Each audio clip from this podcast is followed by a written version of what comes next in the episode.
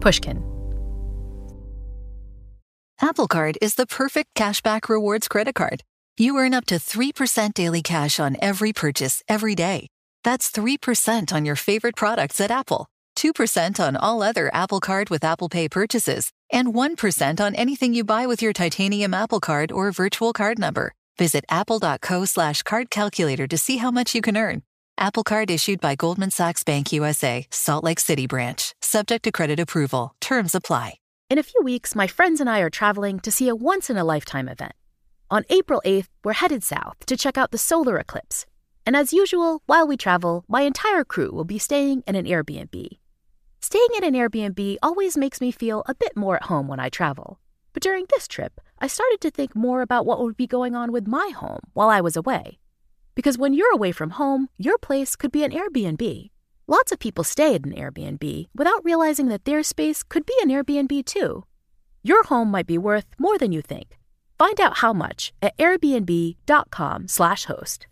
The most innovative companies are going further with T-Mobile for Business. The PGA of America is helping lower scores and elevate fan experiences with AI coaching tools and 5G connected cameras. AAA is getting more drivers back on the road fast with location telematics. And the Las Vegas Grand Prix is powering race day operations with 5G connectivity, giving fans an experience at the speed they deserve. This is accelerating innovation with T-Mobile for Business. Take your business further at T-Mobile.com/now. The first day I saw Georgia, she was about a 6-month-old puppy, and she just had these amazing big pointed ears and her brindle coat, and I had never seen anything like her. This is motorsports reporter Laurette Nicholl. It was magnetic. As soon as I saw her, I knew that she was meant for me. And the exact thought I had in my head is, that's my puppy. These days, the pair are pretty much inseparable. In fact, Georgia was happily sniffing around Laurette's feet as we talked over Zoom. George, do you want to come up here? Do you want to come up here? She's being shy all of a sudden. But it wasn't obvious back when the pair first met that they would even have a chance to be together. The first and perhaps most obvious obstacle to their union was the huge chain link fence that separated them. Georgia was a street puppy. A neighbor had found her and was keeping her temporarily penned up until he could find a way to get the stray off his hands.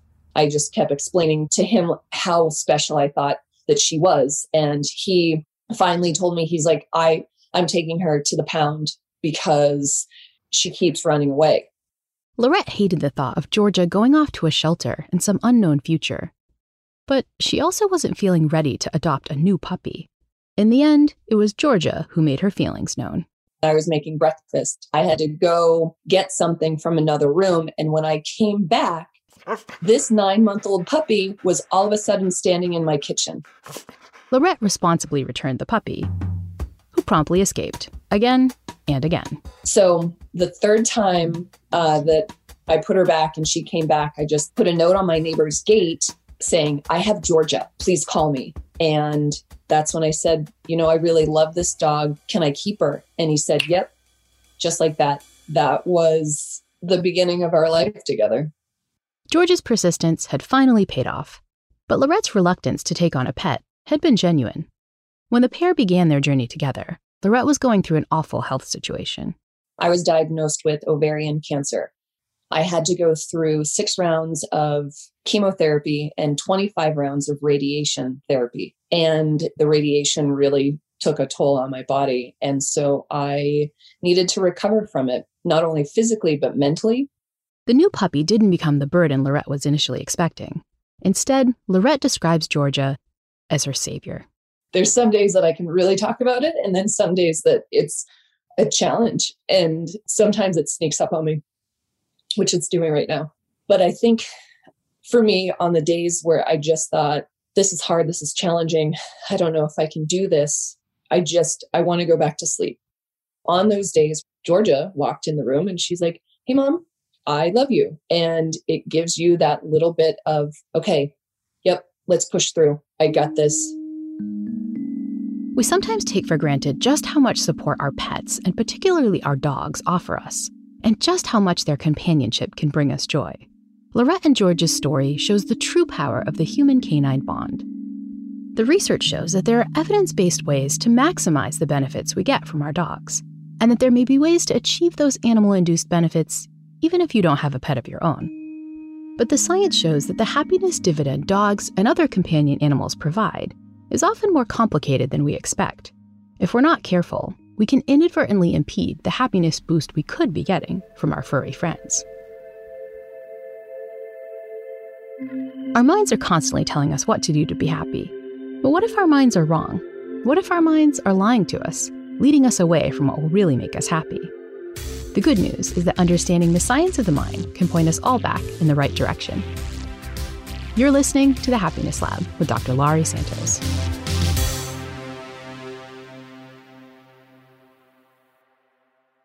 Now, I'm guessing that most of my podcast listeners know me best for my work on happiness and the class I teach on the science of well-being. But long before I became a happiness expert, I had a slightly different psychology career path. Hey, Bailey, welcome. I studied animals and how they think. And that means I spent a lot of time around cute pooches. Welcome to the Canine Cognition Center. Back in 2013, I set up Yale's first Canine Cognition Center. My students and I bring dogs from the community into the center for short experiments and study how canines make sense of the world. Do you want to search in the box? Are you ready to search in the box? Oh, you're ready? You did such a good job. If you live near Yale's campus, you should sign your dog up for a visit. It's fun, and your pup will even get a doggy version of an Ivy League diploma for their efforts. Bailey, do you want to see your degree? Do you want to see your degree? Oh yes, you're so proud. Good job, you're so proud. Yes, kisses. Oh, kisses, kisses, kisses. My canine research has taught me and my students a ton about what dogs know about the world and the unique way that they're able to learn from their human companions. But anecdotally, running the center has also taught me a lot about the connection between dogs and happiness. The dog lab is one of the most popular spots on campus for students to do research, mostly because they really love hanging out with the test subjects. I know, the microphone is so weird. It's a weird microphone.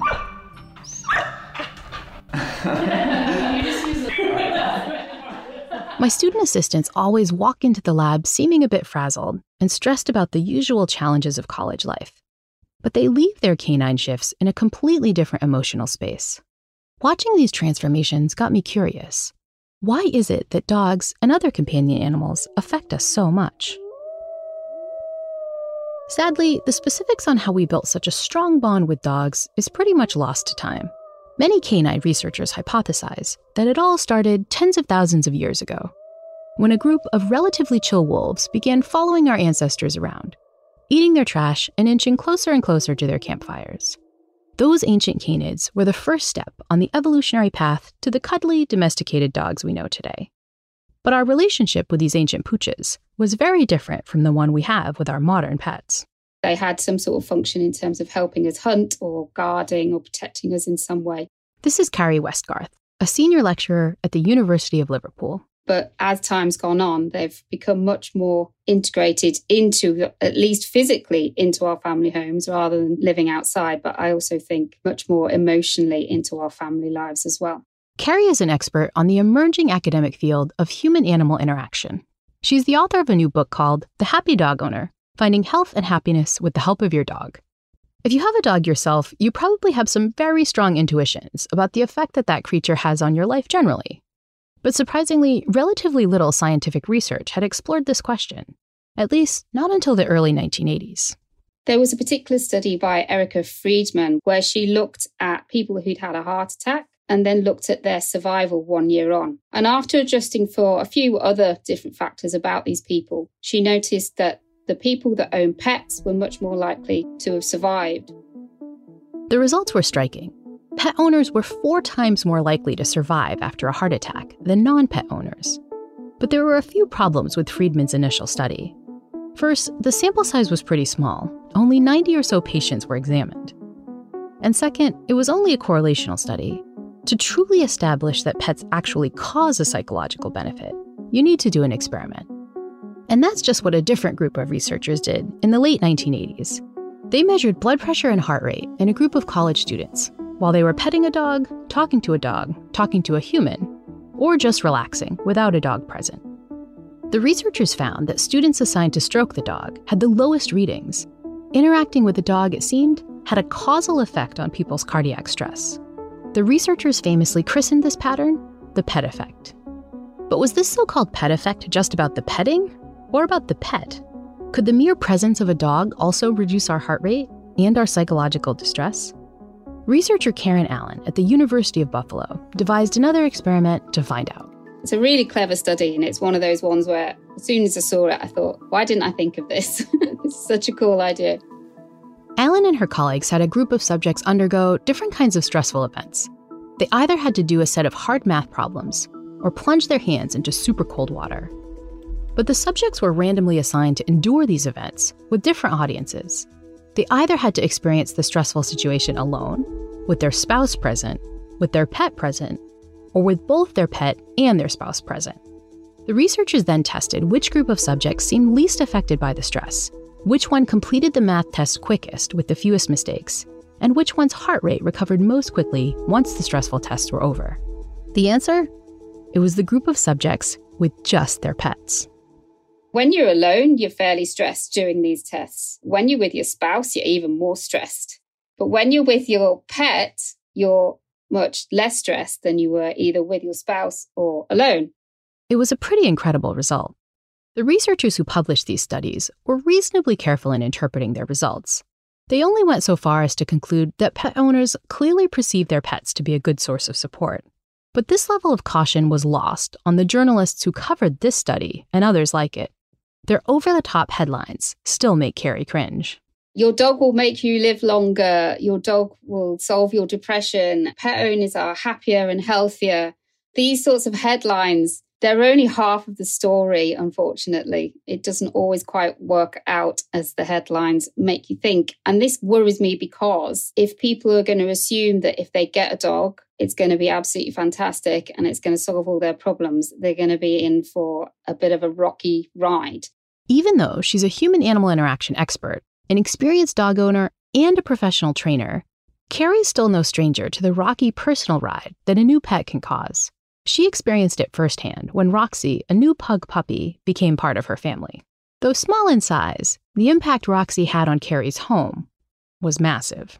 It's complete upheaval to your life. And I pretty much had an emotional breakdown. This thing is crying, it is biting, it is pooping, it is piddling. Piddling is a quaint British way of describing Roxy's rather unquaint habit of urinating all over Carrie's house. The chaos took a negative toll on Carrie's well-being and even began threatening the health of her human relationships. And at one point I said to my husband, I'm just going to have to send her back. I can't deal with this. I felt so sick all the time. I was so stressed out about it. And obviously he was very upset and he said he'd never forgive me if I sent her back. In the end, Carrie did not, in fact, send Roxy back. You look pretty cuddled up with Roxy right now, I'll say. She's my baby. She's definitely my baby. But Carrie's early experience with Roxy caused her to question what she and many researchers initially thought about man's best friend, that dogs are some magic bullet who universally have a psychological benefit for their owners. Everybody who studies this probably generally really likes animals and wants to show a positive effect because they believe that there is a positive effect of pets in our lives. Actually, what we find is that a number of studies show either no difference between people that own pets and don't own pets, or they show that the dog owners, for example, have worse levels of depression. As Carrie looked into the scientific results more and more, she started to figure out a solution for why the existing data don't match our lay intuition that dogs should be a magic bullet for happiness. The problem, she argues, is that most of the studies use a pretty black and white benchmark to work out the benefits of dog ownership. One that amounts pretty much to dog or no dog. Like, do you own a dog or not own a dog? Or is a dog present or is no dog present? Black and white comparisons like these miss a lot of the specific nuances that matter. Carrie has found that surprisingly few studies have explored the actual relationship people have with the pooch they own. Simple things like, is your dog well behaved? How much time do you spend together? What do you do when you're hanging out? These kinds of factors tend not to be taken into account, even though they probably matter a lot in terms of the joy you're getting from your dog. When we get back from the break, we'll hear more about what Carrie discovered when factors like these were added to the empirical mix. The Happiness Lab will be right back.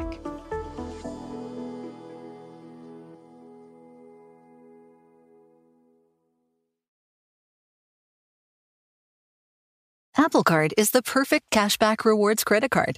You earn up to 3% daily cash on every purchase every day. That's 3% on your favorite products at Apple, 2% on all other Apple Card with Apple Pay purchases, and 1% on anything you buy with your titanium Apple Card or virtual card number. Visit apple.co/card calculator to see how much you can earn. Apple Card issued by Goldman Sachs Bank USA, Salt Lake City branch. Subject to credit approval. Terms apply. In a few weeks, my friends and I are traveling to see a once-in-a-lifetime event. On April 8th, we're headed south to check out the solar eclipse. And as usual, while we travel, my entire crew will be staying in an Airbnb. Staying in an Airbnb always makes me feel a bit more at home when I travel. But during this trip, I started to think more about what would be going on with my home while I was away. Because when you're away from home, your place could be an Airbnb. So why not consider becoming a host yourself? Because if you have a home, but you're not always at home, you pretty much have an Airbnb. Hosting is a great way to earn some extra money. Plus, hosting is a lot easier than you might think. Your home might be worth more than you think. Find out how much at airbnb.com/host. The most innovative companies are going further with T-Mobile for Business. The PGA of America is helping lower scores and elevate fan experiences with AI coaching tools and 5G connected cameras. AAA is getting more drivers back on the road fast with location telematics. And the Las Vegas Grand Prix is powering race day operations with 5G connectivity, giving fans an experience at the speed they deserve. This is accelerating innovation with T-Mobile for Business. Take your business further at T-Mobile.com/now. When I was recovering from cancer, walking from the couch to the dishwasher, I was completely winded. And that was about 7 steps. And by the time I got to the dishwasher, I was dizzy and lightheaded and thought, nope, I can't do this. So I had to go back to the couch. Laurette Nicholl's relationship with her dog, Georgia, is a great example of the potential positive benefits that human-animal interaction can provide. There's this black cancer cloud that was really, really large, and Georgia came in and really helped me push through. It may seem that the huge happiness bump Laurette got from Georgia and their incredible chemistry together just happened instantly, almost as if by magic. But as I heard more of their story, I kept thinking back to what I learned from chatting with researcher Carrie Westgarth. It's not just having a companion animal that improves your well-being. It's the specific ways that you interact with that animal. As Laurette talked more about her day-to-day life with Georgia, I realized that the duo seems to naturally engage in exactly the behaviors Carrie has found are fundamental for the happiness-boosting benefits of dog ownership. The first of these behaviors, one that's honestly so simple it's easy to miss how important it is exercise. There's lots of research showing that exercise is great for our happiness. Studies show that a relatively short burst of cardio can reduce negative feelings like anxiety, tension, and depression. And whether we like it or not on that rainy Sunday morning, our pups often force us to get moving. They demand that we get off the couch, at least for a quick stroll, even when that feels like a struggle. Laurette saw this benefit of dog ownership firsthand. She had been an active person and an avid runner before she got cancer. But when her extensive course of chemo floored her, attending to Georgia's needs was the only way Laurette could get herself safely moving again.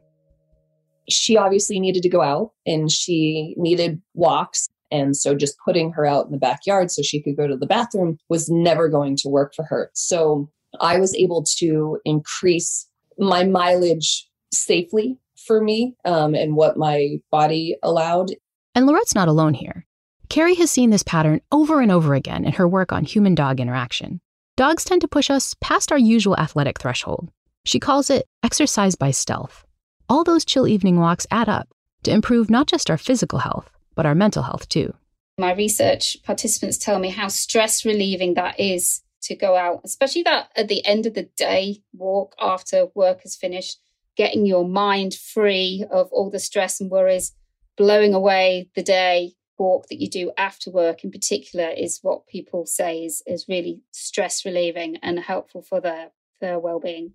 Even non-dog owners probably realize that it's good to get some exercise in when you're feeling stressed.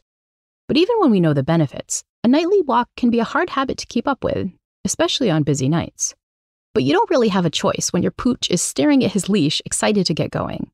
And that's why so many studies find that, on average, dog owners get more exercise.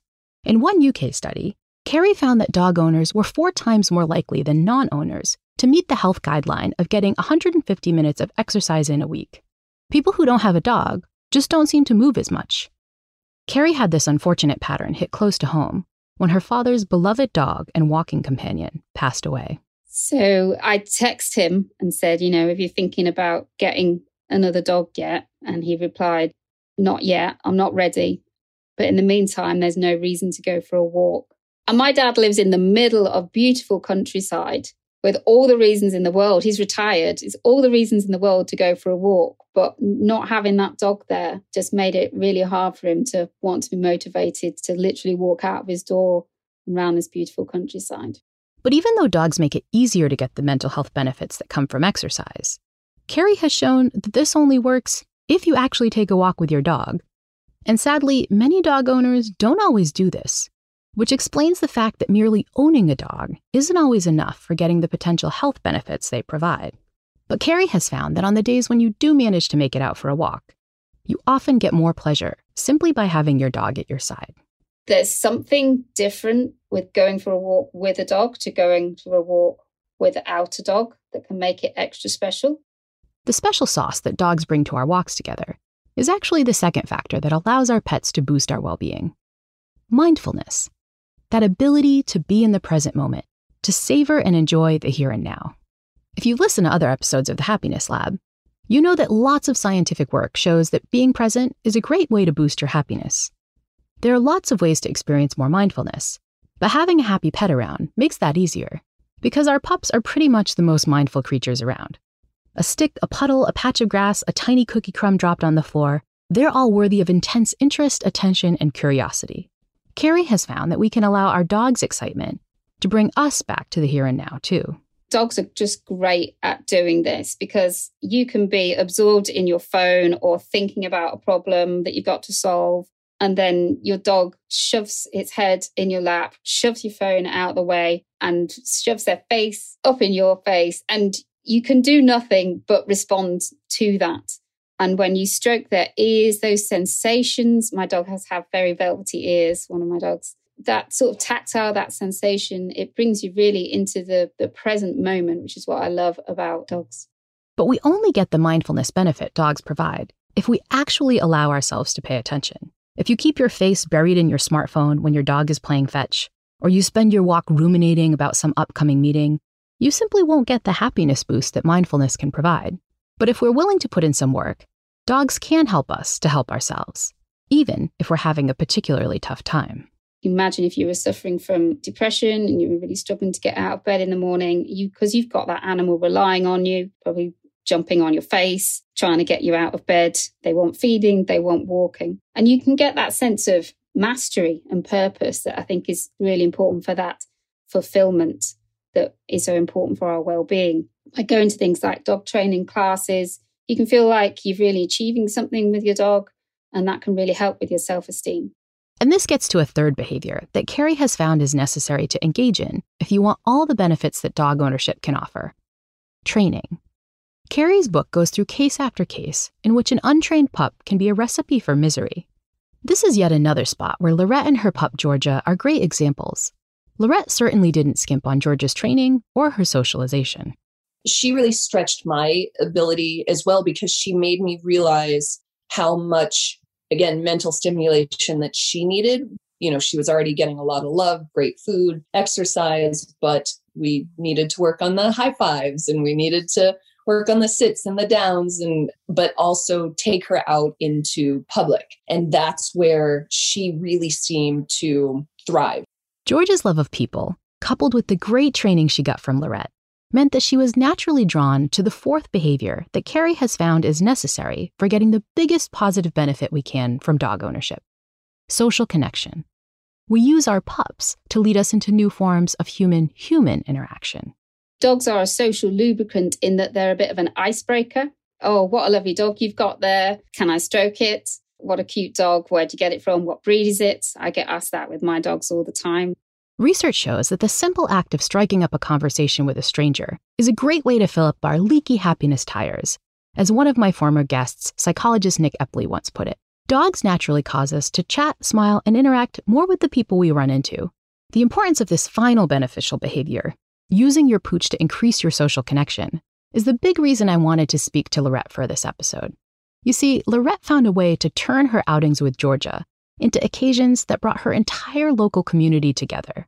It all started before Laurette got sick, when she had a somewhat crazy idea. Once upon a time, I saw a motorcycle rider in a sidecar with a dog. At that moment, I thought, that's exactly what I want to do. That dream came true years later on Laurette's 40th birthday, when she bought herself a bike with a sidecar. It was a big, noisy, vintage-looking thing that she instantly fell in love with. But would Georgia take to this weird new ride? Would she be okay donning a pair of dog goggles? Or, I guess, doggles? She just jumped straight into the bike. I didn't ask her. I didn't pat the seat. I didn't want to push it on her because I thought if I scare her, then she won't ride. But she just knew. She just knew that this was going to be something so special that she and I got to do together. And I need a word that's bigger than fun because, and I'll be totally honest, I know when my little town, it's called Old Town, is the busiest. So I will go cruise for attention at the high points of the day because it's just so much fun. And it kind of, it snaps people out of their own little bubble. We'll cruise into Old Town at brunch time on Sunday. Everyone sees and kind of hears the bike because it sounds totally different. And then all of a sudden, I can see it on their face when they realize there's a dog with doggles and a red handkerchief just enjoying her best life. And their face lights up. They grab their phones, you know, and I'll wave to everybody and talk to them and say, good morning, how are you? This is Georgia. And it's just, yeah, you can see the parents tap the kids and point the, you know, kids' eyes in the directions of Georgia. And it's, I don't know, it's so difficult to talk about the reaction because it's so much joy from other people realizing that this motorcyclist and her dog are just living their best life together. And when Laurette and Georgia are done making friends with all the locals on Main Street, they head off to the open road together. And that's where Laurette was able to achieve the final benefit we can get from our dogs, a sense of purpose. Before her cancer cloud took over, Laurette was incredibly driven, someone with lots of aspirations and goals. It was hard for her to be stuck home for so long, feeling listless and lost. In tough moments, the guilt of that period still weighs heavily on her mind. When you have so many months of feeling like you're stuck in neutral, it's really challenging. When I start really beating myself up, when that inner mean girl starts ping-ponging and just saying, you're not doing enough, the job that you've done isn't up to par, I can take Georgia out on the bike and it all goes away. That all goes away. And so for me, it's so important for my mental health to have that really deep connection with her. And it shuts that mean girl up for a couple hours too. We all have that mean girl. We all need our Georgias. Laurette's living proof that there are happiness benefits to getting a dog, if you put in a little work. It doesn't require buying a vintage sidecar and a pair of doggles, but to see real benefits, you need to get out and walk your pup, to mindfully be more present when you're out, to connect with the humans around you, and to notice that sense of purpose that you get from having a creature who needs you. In theory, all of these practices should be easy to do, but Carrie has found that a surprising number of dog owners don't always hit the bar.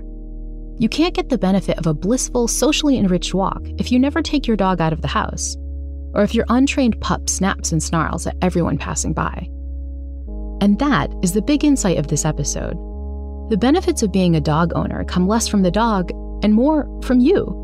In the end, you're the one that needs to put in the training and exercise and presence, which is actually kind of good news in a way, because I know tons of people who would love to get the happiness boost that dogs provide, but live somewhere where they're not allowed to have a pup, or who have allergies that make living with a dog impossible, or who just aren't in the right financial or emotional place to start caring for a new pooch. And let's face it, there are also people who are just not into pets. They'd surely also love to enjoy some of the mental health benefits of dog ownership, but maybe would choose to do so without the fur and slobber. When we return from the break, we'll see that non-dog owners can also get some of the joy that Laurette gets from Georgia. We'll hear how one educator has found ways to help teach these practices to her students, and how she's used the important inspiration dogs provide to help teens develop new well-being practices, ones that will hopefully keep going strong, even when there's no pooch present. We'll learn how she did that when the Happiness Lab returns in a moment.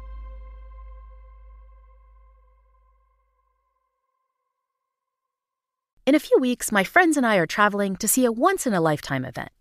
On April 8th, we're headed south to check out the solar eclipse. And as usual, while we travel, my entire crew will be staying in an Airbnb. Staying in an Airbnb always makes me feel a bit more at home when I travel. But during this trip, I started to think more about what would be going on with my home while I was away. Because when you're away from home, your place could be an Airbnb. So why not consider becoming a host yourself? Because if you have a home, but you're not always at home, you pretty much have an Airbnb. Hosting is a great way to earn some extra money. Plus, hosting is a lot easier than you might think. Your home might be worth more than you think. Find out how much at airbnb.com/host. Chase for Business and iHeart bring you a new podcast series called The Unshakables. This one-of-a-kind series will shine the spotlight on small business owners like you, who faced a do-or-die moment that ultimately made their business what it is today. Join hosts Ben Walter, CEO of Chase for Business, and Tanya Nebo, a lawyer and business consultant, on these storytelling journeys of trials, tribulations, and triumphs that hinged on a single event, a split-second decision, or even a stroke of luck. Whether the story is about a warehouse going up in flames or a former partner stealing a whole roster of clients, each episode will showcase the grit, determination, and resourcefulness a small business owner needed to turn a pivotal situation into a springboard for success. Listen to The Unshakables now and learn more at chase.com/business/podcast. Chase, make more of what's yours. Chase mobile app is available for select mobile devices. Message and data rates may apply. JPMorgan Chase, NA member FDIC, 2024, JPMorgan Chase & Co. The most innovative companies are going further with T-Mobile for Business. The PGA of America is helping lower scores and elevate fan experiences with AI coaching tools and 5G-connected cameras. AAA is getting more drivers back on the road fast with location telematics. And the Las Vegas Grand Prix is powering race day operations with 5G connectivity, giving fans an experience at the speed they deserve. This is accelerating innovation with T-Mobile for Business. Take your business further at T-Mobile.com/now.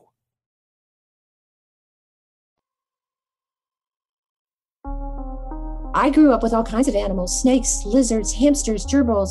This is Linda Adante, a psychiatrist based in Hanover, New Hampshire. And I really believe when we work with animals and we start to see the world through the perspective of a creature that is not us, that is the most poignant lesson for empathy. Linda has long recognized the importance of lessons like these, especially for young people who struggle with their mental health.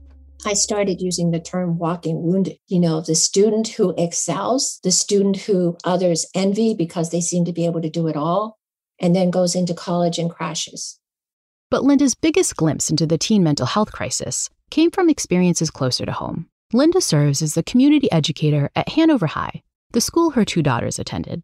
I would say, hands down, it's a high-pressure school. I think there's, having Dartmouth College nearby, having a lot of parents who are either professors or physicians at the local medical center, you see students feeling the pressure of, the grades and, wanting to be outstanding. And this is the trap, right? Outstanding in everything. Linda had the same experience interacting with the striving, stressed out students at Hanover High as I did in my role as head of college at Yale. Like me, she hated seeing what her learners were going through emotionally. And like me, she wanted to figure out better ways to teach her students evidence-based strategies they could use to feel better. But unlike me, Linda worried that a typical positive psychology curriculum might be a bit boring for students whose attention spans were already being pulled in so many directions.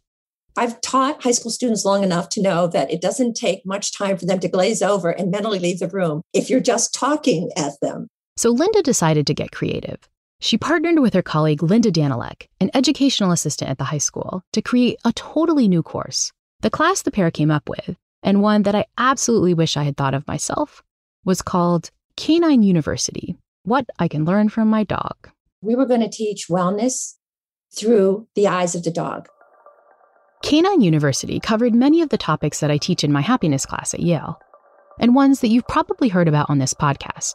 Practices like social connection, gratitude, random acts of kindness, exercise, and mindfulness, all of which are known to significantly improve our happiness when practiced regularly. But Linda's students learned about these topics, not from a boring lecture. They saw these behaviors modeled by some furry teachers, the two instructors' family pups, Serena and Skipper. The concept of Canine University was genius, not only from a student engagement perspective, but also from an empirical one. The course built directly off the big insight that researcher Carrie Westgarth talks about in her book, that we can leverage the presence of dogs in the short term to help us practice happiness-inducing behaviors in the long term. Linda didn't just want her students to engage in mindfulness and gratitude and kindness when Serena and Skipper were there. She also wanted her students to see the benefits of these well-being boosters overall, even in times when there were no pooches present. Linda was using a quick dose of dogs to inspire the long-term happiness strategies that benefit all of us, whether we're a dog owner or not. Linda was able to walk her students through nearly all of the important practices that Carrie identifies in her book, starting with mindfulness. We explained how dogs are present in the moment at all times. Dogs really do bring their attention to something. They bring it to each other when they're playing with each other. How do we do that? How do we miss the mark? So that's very much where the dogs were our teachers. And that's why we had to have our professors, Serena and Skipper, in the room with us all the time. Linda reasoned that having the pups present would also give the students a chance to practice a second behavior that science has shown can quickly boost our mood, doing nice things for others. Our theory being the best of us comes out when we're with our canine friends. But that theory was confirmed more powerfully than Linda expected when Serena, Linda's small Havanese assistant, got stage fright at the start of her first class. She was shaking like a leaf. And to watch them immediately drop to their knees, lay on the floor, and offer their hand in the most gentle way, I thought, wow, they're not afraid of being embarrassed or looking silly. There was an immediate connection. If you're feeling sad, the best way to get happy quick is to do something for someone else. Another surprise was how quickly the dogs facilitated social connection between the humans taking the course. What we saw was a group of students who didn't know each other before the course began, and over 4 days, they were talking and sharing, and it was an amazing just experience that happened over that period of time. But the most impactful practice of the entire 4-day class was the final course activity. The students took a field trip with their own dogs, if they had one, to scenic Storrs Pond. Getting them into the woods with their dogs was the primary way for us to have that as a sort of a little bit of a learning laboratory. The field trip allowed students to experience one of the practices you heard Carrie recommend before, exercising with your dog. But getting more movement wasn't Linda's real motivation for the Storrs Pond trip.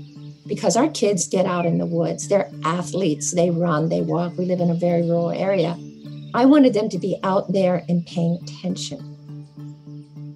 Linda wanted her students to have an adventure in mindfulness. It was one of the hardest final exams she could come up with. I think they are so plugged into so many things that the idea of resting the mind is hard, is difficult, is challenging. But as with other practices in Canine University, Linda was hoping that her students would closely follow the lead of their canine mindfulness tutors. I really wanted everybody to get on all fours and sniff the ground.